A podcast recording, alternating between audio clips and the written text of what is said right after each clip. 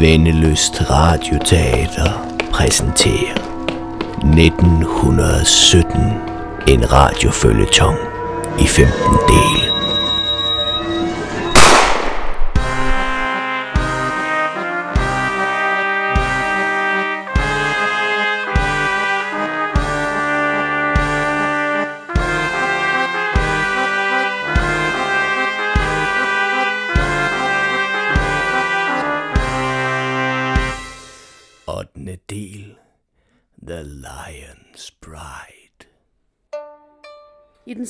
Tid har jeg opholdt mig i mediearkivet på det Kongelige Bibliotek i Aarhus, det der egentlig er statsbiblioteket. I bestræbelserne på at finde hoved og hale. Nej, det ved I alt sammen. Så lad os gå lige til sagen. Jeg har forsøgt at samle den manglende side i Blumes rejsefyr, men det lader sig ikke gøre. De forskellige stumper passer ikke sammen, og det hele bliver ganske ulæseligt. Jo, jeg kan se, at det drejer sig om opskriften på et illusionsnummer ved navn Den Serbiske Død. Selvsagt er der jo en forbindelse til Balkan, og vel sagtens også Den Sorte Hånd. Det fremgår også, at ophavsmanden er ingen ringere end Harry Houdini, tidernes største illusionsmager. Resten fortaber sig i det uvisse. Uanset hvordan jeg vender og drejer de mange stumper, så lader de sig ikke samle. Det er som om, der hele tiden mangler noget. Ah, vent et øjeblik. Johanne Agerskov beholdt jo en sidste stump, og kender jeg den slags dokumenter ret? Det, det gør jeg nu ikke, men lad mig gætte. Så er denne stump ikke blot en manglende brik i et puslespil. Det er den brik, uden hvilken resten ikke lader sig samle. Verdammt, som Wagner ville have sagt.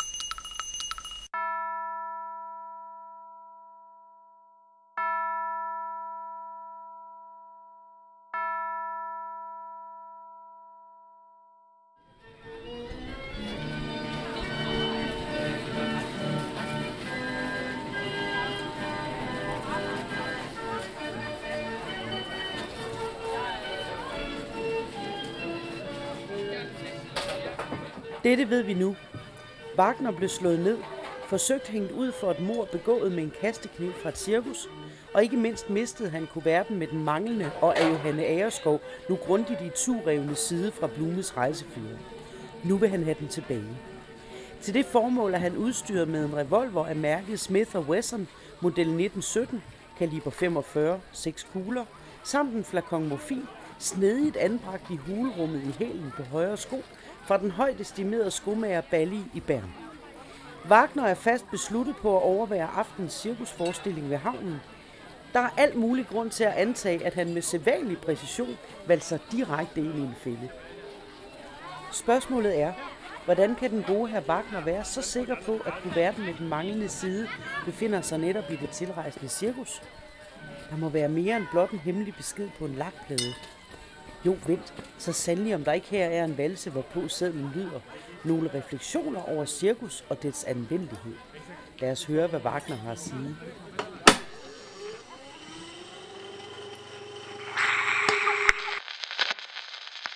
Man skulle tro det modsatte. Men ingen mistænker en omrejsende cirkustrup for at skjule spioner, legemorder, intrigemager eller opbevlere. De rejser frit over landegrænsen. De stiller deres telte op i de mest prominente storbyer, i hjertet af magtens centrum, i hvilket som helst europæisk land. Selv nu, hvor krigen herrer, og selv den mest tilforladelige vagabund stoppes af grænsevagter og endevendes. Det strider imod enhver fornuft, for hvad har vi her om ikke øh, den mest anløbende og mistænkelige samling af individer? Slangemennesker, linedanser, kanonkonger og tryllekunstnere, klovne i alle størrelser og fasonger, løvetæmmer og ildsluer. Men nej, det er jo cirkus. Vi betaler, klapper benovet og råber encore. Men jeg har selv lugtet savsmuld. Jeg har selv optrådt i de store arenaer, skabt utænkelige illusioner, forsvindingsnumre, drejet hovedet rundt på adel og borgerskab, på magthavere af alle slags. Jeg ved godt, hvor nemt gøjleriet kan bruges som røgslør for selv de mest intrikate konspirationer og, handler med statshemmeligheder og skandaleantændende oplysninger. Jeg ved, hvordan man under dække af artisterier kan bedrive sin virksomhed som agent, dobbeltagent, trippel. Jeg har set den forførende eksotiske danser og den mest hårdkogte spion i en og samme smækre skikkelse. Ah, Matahari, gamle flamme. Fred være med dig. Nu væk. Humlen ved det hele er, er der cirkus i byen, så kan de være sikre på, at det netop er der, hvor de store transaktioner, de store udvekslinger af vigtige dokumenter, som for eksempel den manglende side i Blumes rejsefyr, vil finde sted. Mens kanonerne brager, og løverne brøler og publikum jubler til tonerne fra Albert Hansen og hans internationale orkester.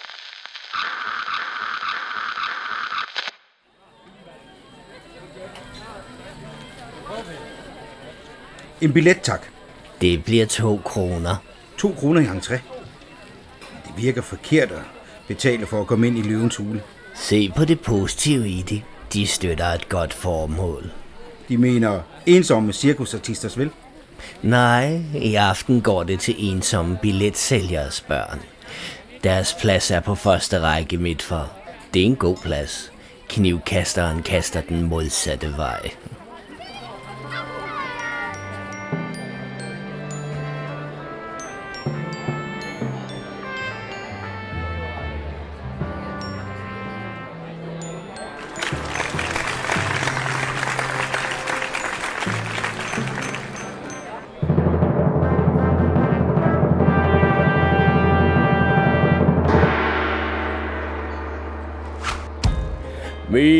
Damer og herrer, ærede publikum, velkommen til noget så forrygende, fantastisk, fænomenalt og farligt, at det overgår enhver fatævne. En ekscentrisk artistkonstellation, der har optrådt for både vores elskede kong Christian, kong Håkon af Norge og selveste hans kejserlige tyske snorbart Wilhelm af Preussen. Mine damer og herrer, den dansk-norske knivkaster duo, de to prias. Yeah!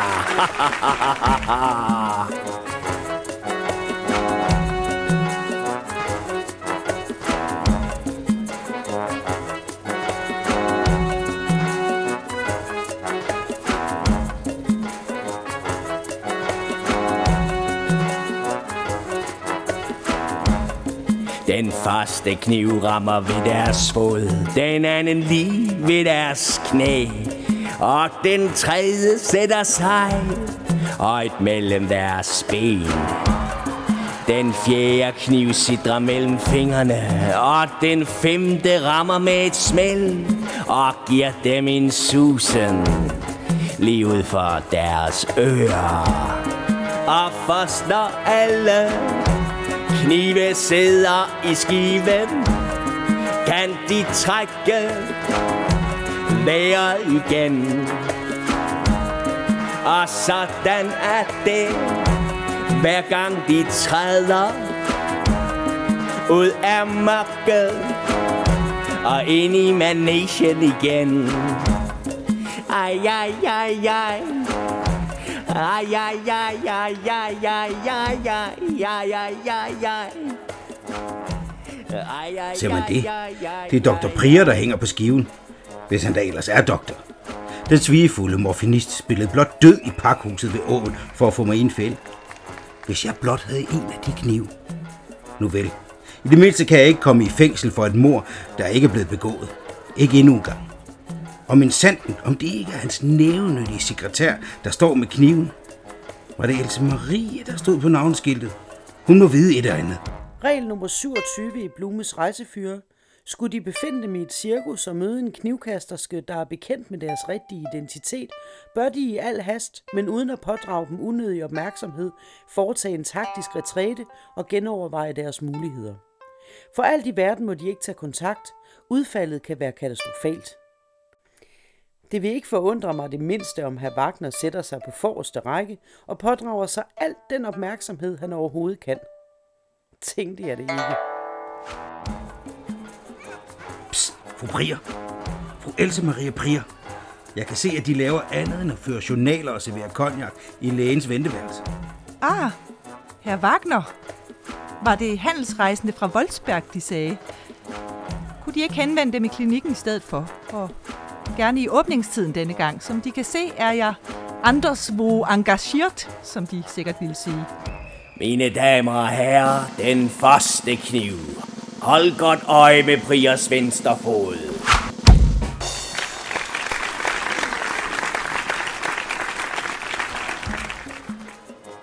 Så de giver den som tværsekretær i dagtimerne, og knivkasten er artist om aftenen. Interessant kombination. Jeg tænker, at de ikke er her for at optræde med deres overvågenhed og sylespidse kommentarer, så hvad ved de mig egentlig? I grunden et godt spørgsmål. Men jeg kom egentlig blot for at fortælle, at jeres fjollede lille illusionsnummer i pakhuset ved åen ikke gik efter planen. Jeg slap behendigt væk, inden man kunne hænge mig op på det tilsyneladende knivdrab på deres drog af en mand. Sig mig, hvad kalder I egentlig dette dilettantiske nummer? Døden i pakhuset? Sikkert et dårligt plagiat af et for længst glemt Houdini-træk. Jeg kendte ham, siger de. Og jeg ved, at ikke alle hans tidligere numre var lige knivskarpe, hvis de forstår sådan en lille hentydning. Houdini. Døden i pakhuset. Jeg aner ikke, hvad de taler om. Hvis de har brug for en recept mod vrangforestillinger, så må de henvende dem på klinikken. Har de derimod brug for en kniv anbragt mellem 5. og 6. ribben, så kan jeg sagtens hjælpe dem. Lige på stedet. Mine damer og herrer, kniv nummer to. Hold godt øje med herr Priers højre knæ. Ah, ah, nej, venstre knæ naturligvis. Var det meningen, at jeg skulle rådne op i fængslet, mens I to stak af med et rejsende cirkus? Hvem engagerede jer? Kammerat Ganetski, Dr. Schrackmüller eller den sorte hold? Den sorte hold? Det lyder som et forfærdeligt dårligt illusionsnummer. Mine damer og herrer, så er vi nået til den tredje kniv. Hold godt øje med ballonen. ballonen mellem Priers ben. Voila! I to Priers. De virker nervøs, fru. Måske skulle de gøre mig den tjeneste og sigte efter hjertet den her gang. Hvis hjertet tænker de på. Touché. Den fjerde hånd, mine damer og herrer. Hold godt øje med Priers højre hånd. Jeg gør det. Hun virker mistænkt. Men hvis hun var med i pakhuset ved åen, så er det med stor sandsynlighed hende, der har kuverten. Mine damer og herrer, må jeg bede om deres fulde opmærksomhed. Nu vil fru Else Marie Prier kaste den sidste kniv. Skiven vil snore alt imens døden lurer. Ja. Nu vil fru Else Marie Prier knivkaster skal af Guds nåde med uhørt præcision kløve et hårstrå på partner og ægtemands hoved. Til døden jeg skiller. Så vil jeg godt bede om min kuvert, fru Prier. Ellers vil de sande, at min revolver kan kløve mere end et enkelt hårstrå. Verden? Hvad fabler de om? Kan de ikke se, at jeg arbejder? Jeg må koncentrere mig, hvis jeg ikke skal ende som enke fru Prier tidligere, end jeg havde tænkt. Nu vil den store knivkaster skal kaste den sidste kniv. Mine damer og herrer, jeres fulde opmærksomhed. De burde bekymre dem mere om den kugle, der ligger klar i kammeret på min revolver, og som lige nu har deres navn på. Nu er de da unødvendigt teatralske. De ved godt, hvilken kuvert jeg taler om. Den kuvert, som de og deres dødsprætendant er en mandsnode fra mig i pakhuset ved åen. De forekommer aldeles delirisk, herr Wagner. Den kuvert, hvis indhold enhver sammenslutning af slyngler, røver og dobbeltagenter gladeligt vil slå ihjel eller betale klækkelige summer for at få fingrene i. Jeg siger det lige så stille. Kuverten med den manglende side i Blumes rejsefyr.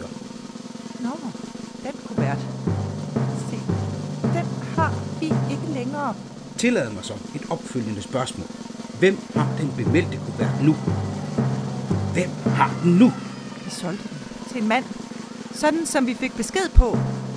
Vi ved ikke, hvem han var, men han havde et mensurar. De ved, et af de der prestigefyldte ar i ansigtet. Tak, jeg ved udmærket, hvad et mensur er.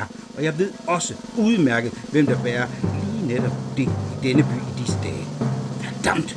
Nu vil den ekvilibristiske, uovertrufne for konger og kejser og optrædende knivkaster skal Else Marie Prier kaste den sidste kniv. Jamen så kast dog den kniv. Au! Else Marie. Har du da helt mistet forstanden? Spil for helvede spil. Es muss trotz allem weitergehen. Eins, zwei, drei, vier.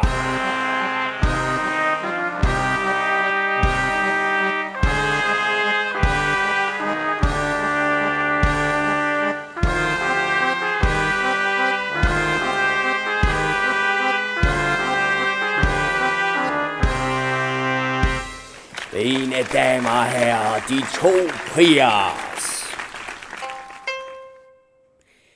Regel nummer 28 i Blumes rejsefyre. At deres forhævne mislykkedes med forvirring og tumult til følge, hold hovedet koldt. Husk, at forvirring og tumult ofte er det perfekte dække for lyssky operationer. Skjul deres revolver og find diskret en anden sædeplads, hvor søgelyset i mindre grad rammer den, og hvor de ikke genkendes. Jo tak. Wagner rejser sig fra sin plads, skrider tværs over manesien og udsøger sig en ny plads på forreste række. Undskyld, er denne plads ledig? Øh, ja, værsgo. Nej, men så sandelig om det ikke er den godeste her Wagner, morfinsælger fra Wolfsberg. Lige præcis, min gode kaptajn Junker. Ja, jeg genkendte dem selv sagt straks. Jeg troede, at de og byens øvrige spidser frekventerede klubben i dag. Nej, der er de mangelfuldt informeret herr Wagner aus Wolfsberg. I går seance i Spiritistkirken, i aften cigar og konjak i klubben, men nu cirkusmatiné. Ja, de ser ud til at have tiltusket min lille rolle som assistent i herre og fru Prios glansnummer. Jeg håber, den gode doktor ikke kommer til at savne sit venstre øre for meget. og nu, æret publikum, for første gang under de danske himmelstrøg, en helt usædvanlig artist. Manden med det grovækkende mensurar og med en helt særlig indsigt i den menneskelige hjerne. Han læser deres ansigt og deres tanker som et kort. Selv de fjerneste afbrug fremstår som en åben bog. Og har de en hemmelighed, så mørk som den sorte hånd, bør de tænke dem godt om, og ikke komme herned. For først når alle tanker er fremme i lyset, kan de trække mere igen. Altså, og sådan er det, hver gang de træder ud af mørket og ind i manesien igen. Ej, ej, ej, ej. Ej, ej, ej, ej, ej, ej, ej. Ej, ej, ej, ej. Ej, ej, ej, ej, ej, ej, ej. Mine damer og herrer fra Køln, mand med ejet, der læser deres tanker, uden at de kan forhindre det. Adolf Weber, også kendt som Paul Valadon. Jeg troede, han var død. Måske er han død. Hvad siger deres instinkt dem, her Wagner? Mit instinkt siger mig, at der er noget, der ikke stemmer. Min klare fornemmelse er, at vi nu vil opleve et maskespil af de helt store. Paul Valadon var en stor tankelæser. Hans show gjorde ham verdensberømt. Men hvorfor nu dette mensur? Valadon var ingen duellant. Han blev hverken skræmmet eller faldt for korens skarpe blad. Men død er han. Så hvem pokker er det, der foregiver at være ham? Og, og hvorfor dette mensur? Skal jeg forledes til at tro, at det er mine tyske kollegaer, der også er involveret i denne affære? Han virker mærkeligt bekendt, denne Valadon-imitator. Den store Paul Valadon har brug for en frivillig blandt publikum. En med både stor courage og stor ærlighed. Måske herren med sabler og handsker på første række? Ja, netop dem. Naturligvis! Altid til tjeneste!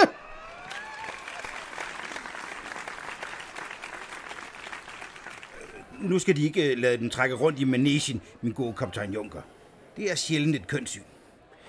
Og hvis jeg må bede det ærede publikum om at være helt stille. Helt stille.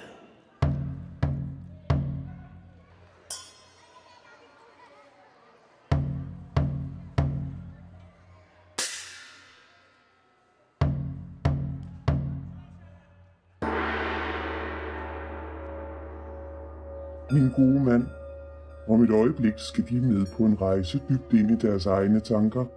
En rejse, jeg vil være med på. Men først, hvor udøver de deres profession, her kaptajn? Ved 3.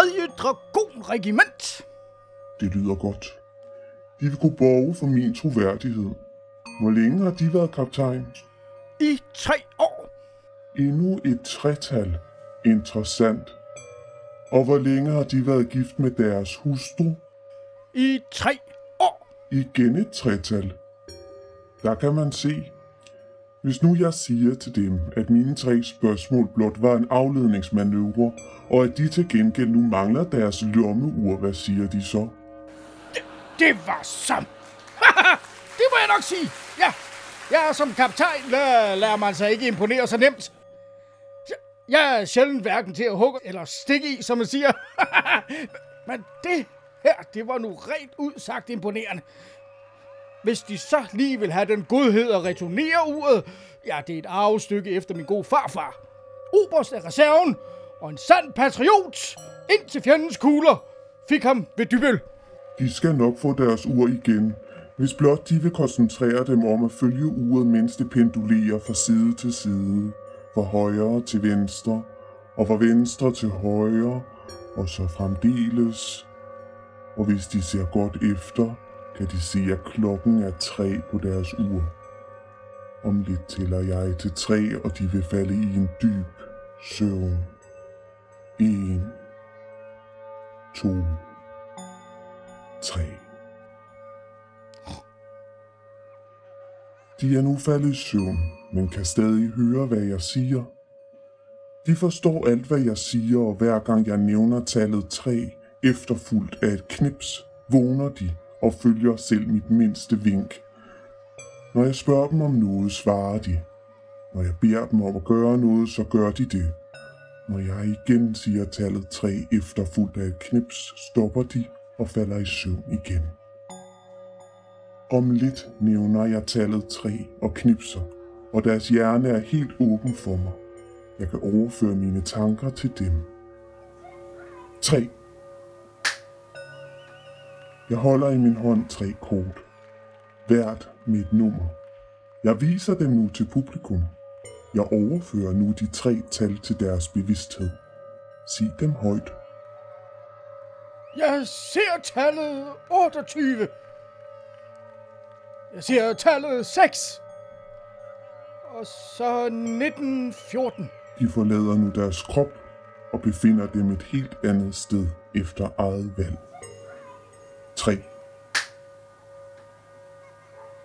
Jeg er i en gammel by. Går langsomt over en gammel bro. Jeg, jeg er i Sarajevo. Pistolen ligger trygt i min lomme, klar til brug. Jeg giver dem noget i hånden. Publikum kan se, at det er en blomsterbuket. Det kan de ikke. Jeg vil bede dem beskrive det, de har i hånden. 3. Du, Mille. Det, er en hånd. En, en sort hånd. I min hånd holder jeg et sort tørklæde. Må jeg bede om deres hånd? Tag fat i det sorte tørklæde og hold det stramt mellem dine hænder. Tag det op foran deres øjne og bind det om deres hoved. De kan nu intet se. Det eneste, de kan høre, er min stemme. Men min stemme vil hjælpe dem. Min stemme vil give dem ro. Min stemme vil gøre dem vægtløs. De er nu vægtløs. Lad dem blot falde tilbage. De slog dem ikke, men vil svæve. De er nu fuldstændig i min magt. De bærer på en grusom hemmelighed. De har ansvaret for den misære, som verden geroder i lige nu. Året er 1917. De er ankommet til en by og har indlogeret dem på et af byens bedre hoteller på værelse 28.6. Alle er ude efter dem, men jeg vil give dem noget, der kan redde dem. Jeg giver dem denne kuvert. Indholdet er af den største vigtighed. De skal forsvare dem med deres liv. Hvad er det for noget juks? Det der er da min historie. Hvem end denne faldspiller og lurendrejer er. Hvordan i alverden kan han kende til den? 3. Jeg er parat. Bare kom an. I fordelen ul med alt denne kuvert. Tag den, og den, og den, og den. Mine damer og herrer, Paul Balladon.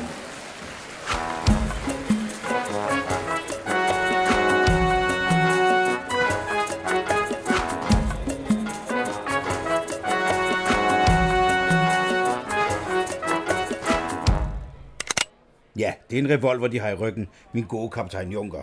Så nej, jeg er ikke glad for at se den. Jeg er faktisk lidt vred, så nu rækker de mig kuverten i deres lomme, uden yderligere fabelader. Og husk, at min revolver overtrumfer deres sabel. Det får være, men løven slår begge. Hvad nu, hvis jeg smider deres styrbare kuvert ind i løvens bur? Hvad siger de så? Patetiske morfinsælger. Er de da fuldkommen rablende vanvittige? Og nu til den store finale. Fra Tyskland, Sigmund Neuberger med et nummer af de allerstørste. The Lion's Bride. Og hvem må har lyst til at være løvens brud i denne nye variation af nummeret? Har vi en frivillig blandt publikum? Endnu en for længst død artist. Hvem må han egentlig er? Regel nummer 29 i Blumes rejsefyre. Selvom situationen tilsiger det, så meld dem aldrig frivilligt til et løvetæmmernummer. Det vil aldrig føre noget godt med sig, hverken for dem eller løven. Verdammt. Kaptajn Junker er ikke blot livsfarlig i hypnotiseret tilstand. Han er også torskedum. Jeg må ind i det løvebord og have fat i kuverten. Jeg ser et frivilligt. Lige præcis. Det må jeg sige. Sikke en dødsforagtende tapperhed. Stig ind i manesien. Om lidt vil de finde dem selv i et løvebord. De har meldt dem frivilligt til at tage den farlige tur. Ned i en gammel kuffert og ind bag de røde forhæng. Kun udstyret med en pisk og en vinerstol. Og først når alle låse er åbne, kan de trække vejret igen. Og sådan er det, hver gang de træder ud af mørket og ind i manischen igen. Ja, træd nærmere, min gode mand. Så vil Sigmund Neuberger hjælpe dem til rette.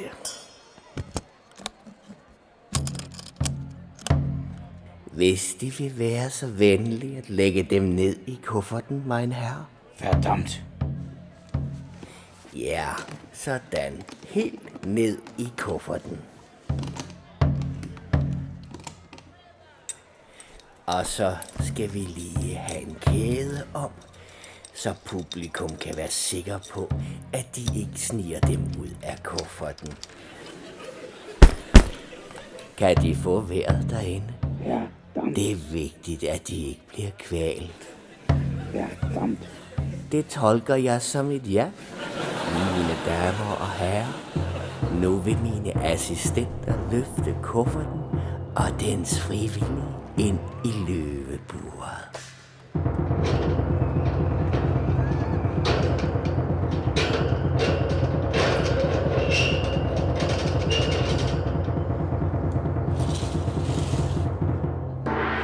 Voilà, mine damer og herrer. En kuffert i løbebur, gemt inde bag det røde forhæng. De tænker måske, at det er farligt. Det er det kun, hvis der er en løve i buret.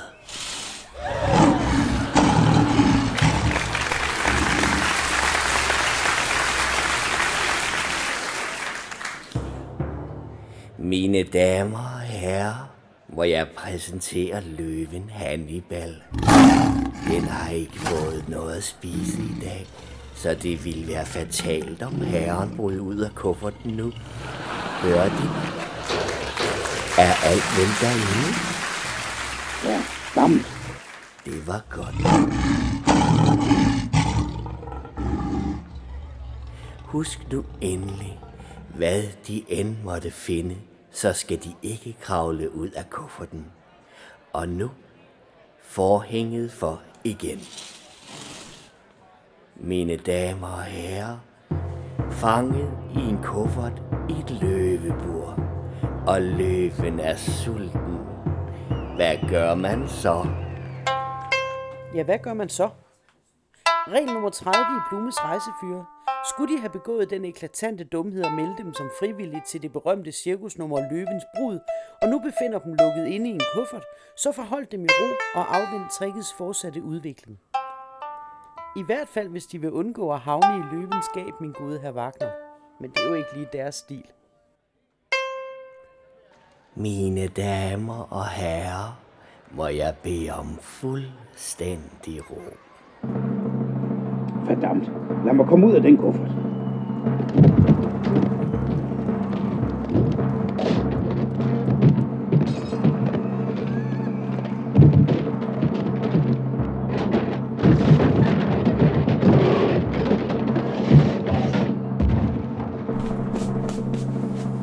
Sådan.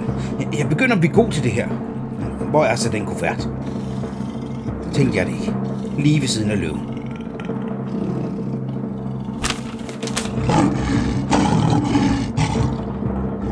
Verdammt. Nu vil det være formålstjenligt at komme ud.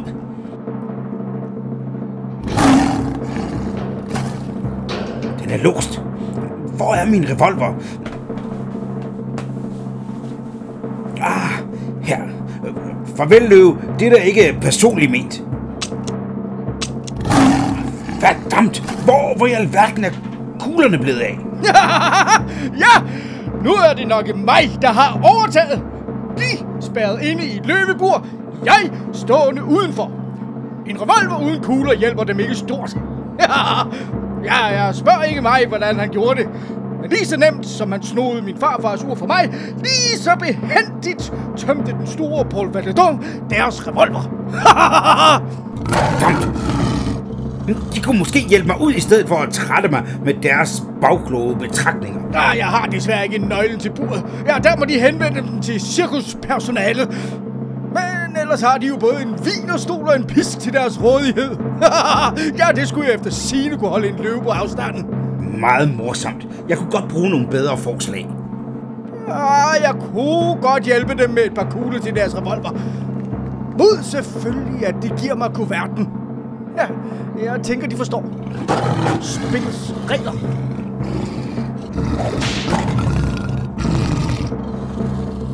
Au! Sådan. Her har de kuverten. Og her er et par kugler. Ja, de behøver jo strengt taget ikke at skyde løven. Den er jo også bare et offer for cirkusbranchen. Ja, de kan nøjes med at skyde låsen op. Og nu vil mine assistenter trække tæppet fra igen.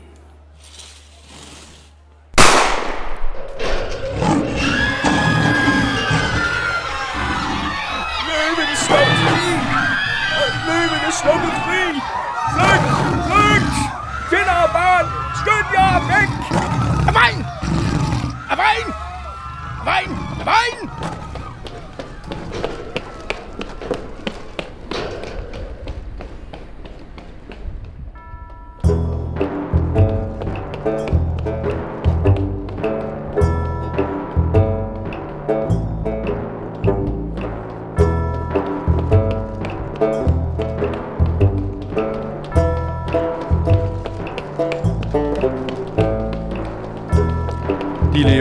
Lever livet farligt, her Wagner.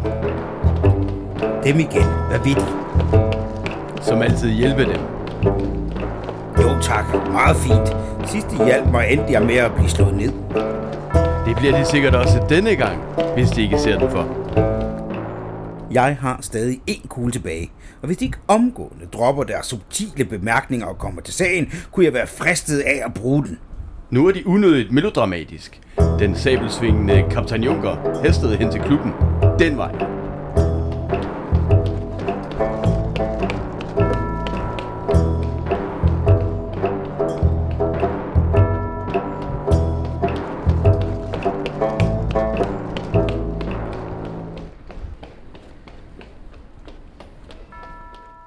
Wagner er blevet trukket godt og grundigt rundt i manesien, og hans plan om at overtage kommandoen er mislykkedes. Endnu flere fordægte personer har meldt sig i denne sag, og kuverten med den i to revne side. Ja, Wagner havde den næsten, men måtte se den forsvinde sammen med en hypnotiseret og sabelsvingende kaptajn Junker. Hvad gør Wagner nu? Følg med i næste del af 1917.